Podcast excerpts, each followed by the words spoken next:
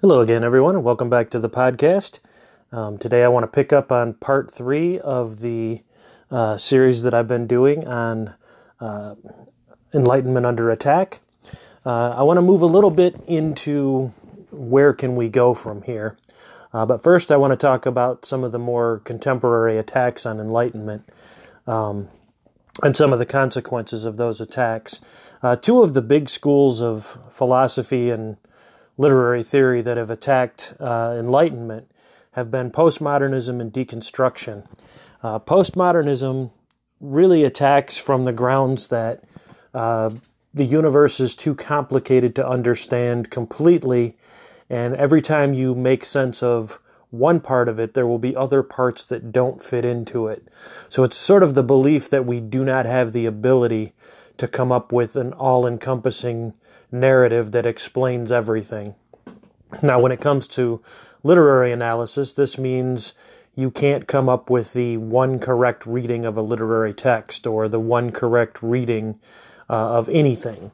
Um, when you try to do this, uh, you have to um, ignore large parts of it because they won't make sense within the framework you've constructed. Uh, and in the framework of even writing something, there will always be parts that do not connect uh, necessarily to the rest of it. Now, from the perspective of deconstruction, deconstruction is more of a linguistic uh, attack. uh, deconstruction basically um, centers on the fact that language, uh, the words, will never give you the object they represent, that there's always a gap in between them. Uh, you can't get from the word tree 100% to tree. In fact, all you can get are other words that describe tree. So the moment you try to um, nail a word down with a one to one relationship, the word to or the symbol to the object that it represents, uh, you find yourself in an endless stream of other words. Uh, so deconstruction kind of uh, takes away the ability, at least uh, from getting from the world of words and the world of ideas to the real word, uh, to the real world. Um, this technique, along with postmodernism, uh, were both developed as ways to kind of uh, overthrow the dominant narratives, uh, to overthrow uh, authoritarian ideas, to overthrow narratives that would seek to silence every other opinion. Now, while these are uh, good, they've also been used, as I've talked about a little bit in the earlier podcasts, as ways of dividing people, as ways of putting people into their own little world, and no argument um, is valid from a world outside of the one that they inhabit, from a world outside of where they believe. Um, the problem with this is it tends to lead to a relativism, uh, where every idea is as good as every other idea, or as bad as every other idea. Uh, and in the real world that we live in, uh, you can't function that way. You actually have to be able to make decisions and go in particular directions. Uh, if you're just trapped forever because you can't decide which idea is better than the other, then you are eternally stuck. Now, this is something that um, has caused a lot of the problems in the modern world. You have people from a religious perspective or a secular perspective, scientific perspective, or even divisions within those that see themselves as um, not having to give any credence to the other ideas. Um, they sort of look at the other set of ideas as being completely foolish, completely irrelevant, and something they don't even have to take into consideration. Uh, part of these attacks, as I said, go back to Kant and Hume, but they really go back even further than that. Kant and Hume were the first ones to kind of uh, to kind of put doubt into it, uh, where we have a doubt that we can actually understand the outside world. Uh, and again, their pushback uh, was had to do with uh, the desire for freedom and the desire to sort of make room for the religious so that we don't just live in a clockwork universe of science. Now, the way that they attack is to basically um, attack the idea that you can know something with absolute certainty. And this idea of having to know with absolute certainty actually goes back to, uh, to Plato, and it even goes back prior to him to the pre Socratic philosophers, where they wanted to ground all of reality on something. Now, for Plato, Plato came up with the ideal world, the world of forms. This was the perfect world, and everything in this uh, world of forms uh, was the real reality.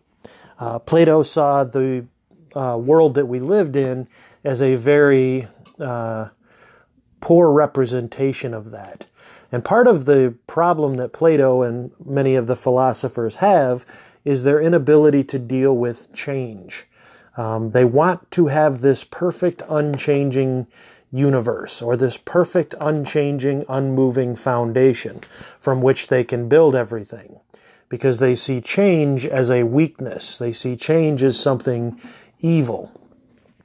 The problem with building a solid, found, unmoving foundation is that while you can do that, you have to build that foundation outside of this universe.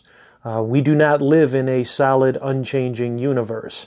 Everything in the universe is in constant motion and under constant change.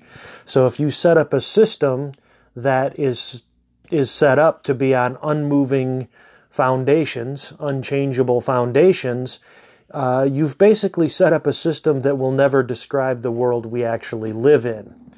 Um, far from being an imperfection or an evil, uh, change is what is actually necessary in the universe. Change is what allows things to become more uh, complex, to allow life to move in different directions, and the universe and physically itself to move in different directions. You know, stars aren't eternal. Our sun had a birth, it has a lifespan, it will have a death. Um, these are all things that happen in the universe. Uh, they happen everywhere in the universe. Everything is moving, everything is changing. So, for philosophy to try to say we want unmoving, unchanging foundations is really to kind of jump out of the world of reality. Uh, that would be as if I were going to plan a car trip from Michigan to California. But instead of getting out the maps and looking at where the roads actually are and how I'd actually have to get there, I'm going to start my trip on Mars. And I'm going to put my car on the equator of Mars in this sort of mind uh, experiment but not even the real Mars. This is a perfect, unchanging Mars uh, that is um, free of all of the problems of change and gravity and all of these things that uh, and obstacles that can make things difficult. So I plot out this uh, trip uh, starting from the equator to Mars, going to the North Pole of Mars, and then somehow magically I'm expecting that I will be in California. Well, just from that thought experiment, you can see that this is absolutely ridiculous.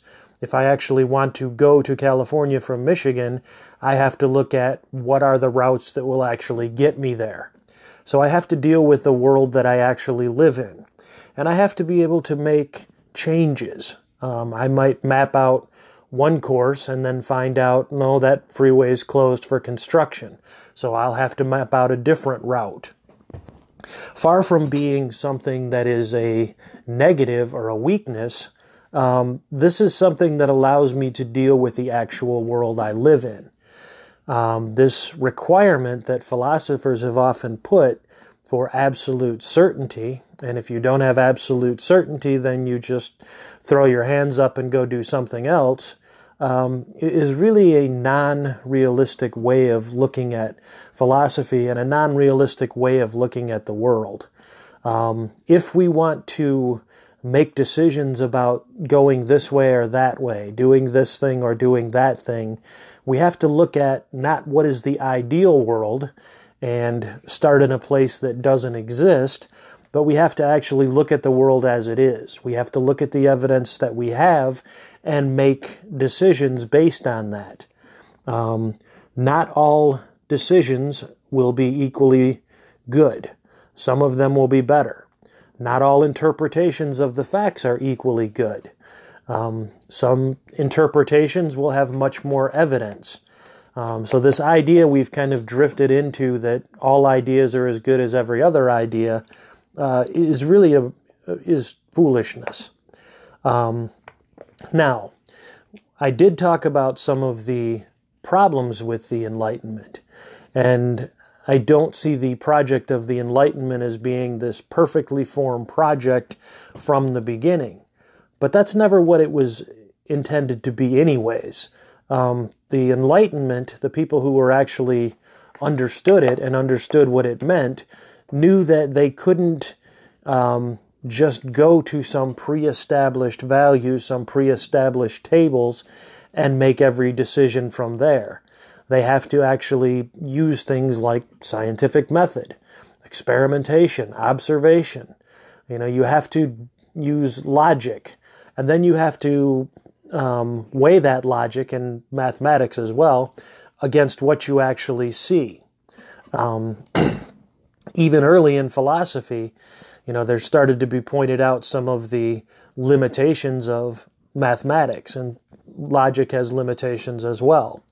Um, for example, uh, if there was an ancient Greek philosopher uh, who said that movement was impossible, because to get to from point A to point B, before you can travel that distance, you have to travel half the distance first. And then before you can travel the rest of that distance, you again have to cut that distance in half.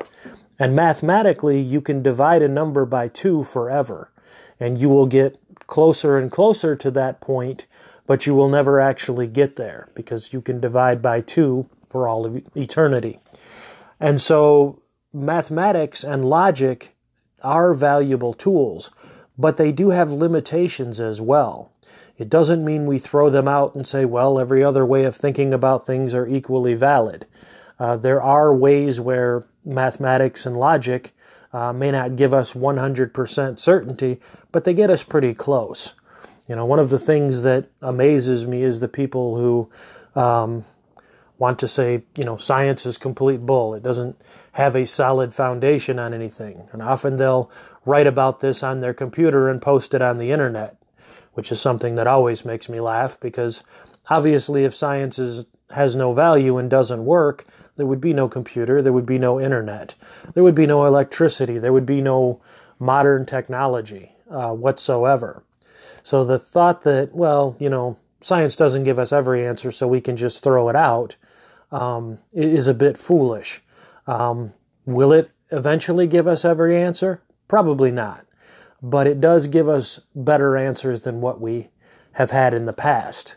Um, 200 years ago, uh, if I wanted to fly from, uh, you know, the North Americas to Europe and then fly to Africa, this would not be possible 200 years ago.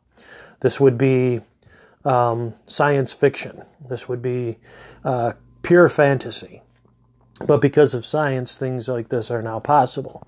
Now, the same can be said of uh, philosophies and, you know, looking at different political and economic systems.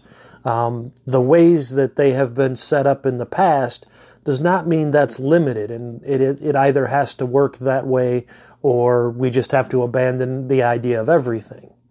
You know, the systems were all made with the idea of you come up with an idea, you measure it against reality if it gives a good explanation or gives a good path through charting through reality, then it's a good idea. If it does not, then depending on how badly off it is, you either disregard the whole idea and come up with something else, or you make changes to the idea. You tweak the system. Um, no invention uh, was in its final form the first time it was thought of. You know, look at the automobile, for example the first automobile invented is not as far as we ever went. There have been steady improvements, sometimes uh, ways that slipped backwards a little bit, but for the most part, the improvements have gone forward. Uh, a car that was the first automobile up against a car that we have today isn't even really going to be in the same league anymore. You know, we've learned more, we've tested things, we've seen what things work, what things don't work, what things needed improvement. So, part of the problem with modern life is that philosophers um, have often, because they can't have the certainty they want, um, and often for reasons you know they challenged it for reasons of wanting freedom or wanting to oppose uh, authoritarians or wanting to make room for religion. Uh, they've wanted to throw out the whole thing and say, well, every idea is as good as the next, and you can't really uh, do anything about it. Now, the problem, what this has done for philosophy and what it's done for society, is it's removed philosophy from everyday life. Um, and so people are still using philosophy, they're just using old philosophies uncritically. Um, basically, they're using whatever philosophies they were handed through their culture, through their schooling, through their family, through their churches, through their, you know, towns, uh, through their countries, without being critical of these things uh, and wondering, is this the best way? Are there ways we can make improvements? You know, what parts of what we're doing make a lot of sense and we should keep doing it? What parts of what we're doing make absolutely no sense? And these may be things that made sense at one time, but no longer make sense now. Um, you have to remember whenever a system has been set up, the people who have set it up have always had this idea that this is an unchanging idea. It's always going to be like this, and these are the rules written in stone. And whenever something becomes beyond question, it eventually becomes extinct. Um, whether it's an idea, whether it's a creature. Uh, part of what Darwinism uh, points out is that the things that survive are not necessarily the strongest or the fastest. Uh, they're the things that are able to adapt to changes in conditions. You know, this is something that should have been added more to philosophy, uh, not to make it more relative and say, well, there's no point of it whatsoever, but to push us towards philosophies that kind of embrace that idea. Embrace the idea of we don't have to go by what people did hundreds of years ago. Um, we need to look at the conditions now what we have now, how things are now, and make our decisions based on that. Okay, I'm going to break off for there. Um, I hope all of you are doing well, and I will talk to you all again soon. Have a good night.